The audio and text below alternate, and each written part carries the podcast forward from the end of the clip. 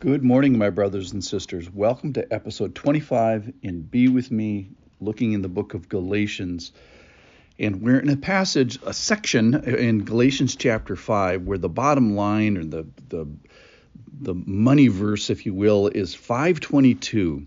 But the fruit of the Spirit is love, joy, peace, patience, goodness, faithfulness, gentleness, self control. And it's attractive. Who doesn't want those things? But I'm going to title today is Wanting the War. Why? We want the context of this passage is one of conflict and opposition, basically being at war.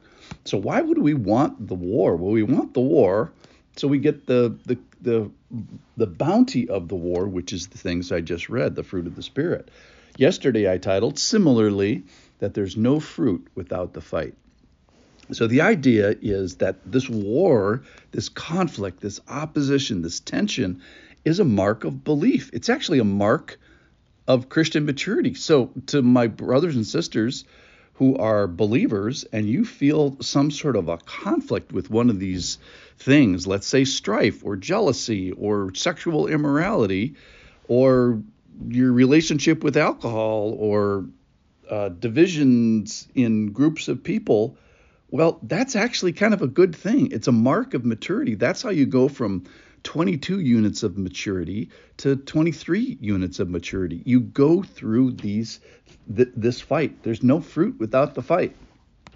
So the difference is in the unbeliever, there's there's these 15 things that are listed in this passage at near the end of Galatians chapter 5. Uh, 15 and a half things uh, sexual immorality, impurity, sensuality, idolatry, sorcery, enmity, strife, jealousy, fits of anger, rivalries, dissension, divisions, envy, drunkenness, orgies, and things like these. Uh, we quantified them as miszippering, misworshipping, misrelationshiping, and misconducting. And in the believer, things have changed and things are the same. They've changed in the way that we're not slaves to these things anymore. These are not must do's, kind of like they are in, in unbelievers. That is, there is a transformed mind, there's a transformation of spirit, there's an indwelling of, of spirit, and we can actually do battle. That's where the conflict is. Now, the old flesh one of the things that have, that have struck me in this passage is why didn't God just allow these things to go away the second you become a believer or the right when you come out of the baptismal waters? Well, uh, the the way one of the commentators I read described it was the old flesh. He kind of clings on to this renewed self, and I think one of the reasons why God allows us is it, it's because it emphasizes to us that the Spirit has a job to do within us. And we have to concur and cooperate and walk and keep up and keep in step and be led and live by the Spirit in trusting, you know, keep placing our faith in the Spirit. I think these are all the same words for the same, they're different words for the same activity. In other words, I think the Lord wants us to use our secret weapon, which is the Holy Spirit um, and rely on it and keep calling on, on Him in this conflict. So let's use our spiritual weapon. Here's other words that I would use to describe as we're talking to the Lord. I'm trusting you on this, or the Spirit within. I'm, I'm talking to the Spirit within me. I need you in this area of my life. I desire your help. I am entrusting myself to you, Spirit. I'm entrusting you to help me in this conflict. Help me to set my mind and bodies and desires uh, to get this right. So, verse 24 says, Those who belong to Christ have what? No more problems? No more bad desires? No, no. No, those who belong to Christ, to Jesus Christ, have crucified the flesh. So you're going to have problems, but you're going to have them in a new way. So what in what ways is the believer different than the unbeliever? Well, in chosenness, that's good. So we're in the family of God.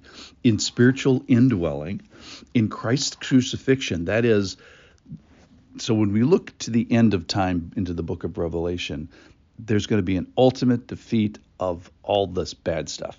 No evil. There's going to be no evil in, in heaven.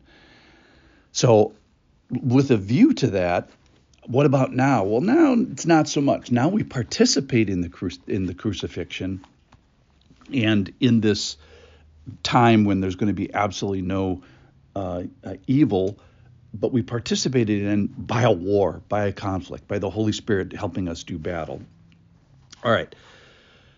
So here's the here's the point I want to get to today personally. So what part of your walk and my walk makes you burn with shame is how I'm going to describe it today.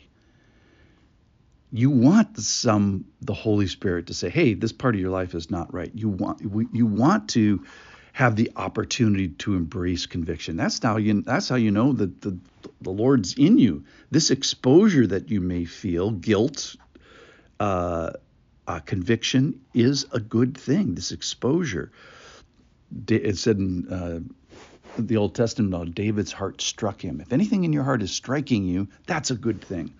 Uh, yes, we're supposed to desire the the, the fruit, uh, the love, joy, peace, patient parts, and he tells us that the Spirit is active. But the context of the passage is this amazing fruit being birthed out of real spiritual and human conflict against an opposing force. So here's how I'd like to conclude today. It, I'm going to change verse 22. I'm going to change the Bible. At least I'm going to put the rest of the context of the passage into this into this particular verse. Here I am changing the Bible. But the fruit of the Spirit, I'm going to change to the fruit of the fight of the Spirit is love. The fruit of the fight of the Spirit is joy. The fruit of the conflict of the Holy Spirit with flesh is peace. The fruit of the war is patience. The fruit of spiritual opposition is kindness. The fruit of frontline fighting is goodness. The fruit of this hand to hand conflict is gentleness. The fruit of the fight of the Holy Spirit is self control. The fruit of the war is faithfulness. So, my final words today are listen for your conviction, trust the Spirit, weaponize the Holy Spirit, and try to keep up with the Spirit. Thanks for listening.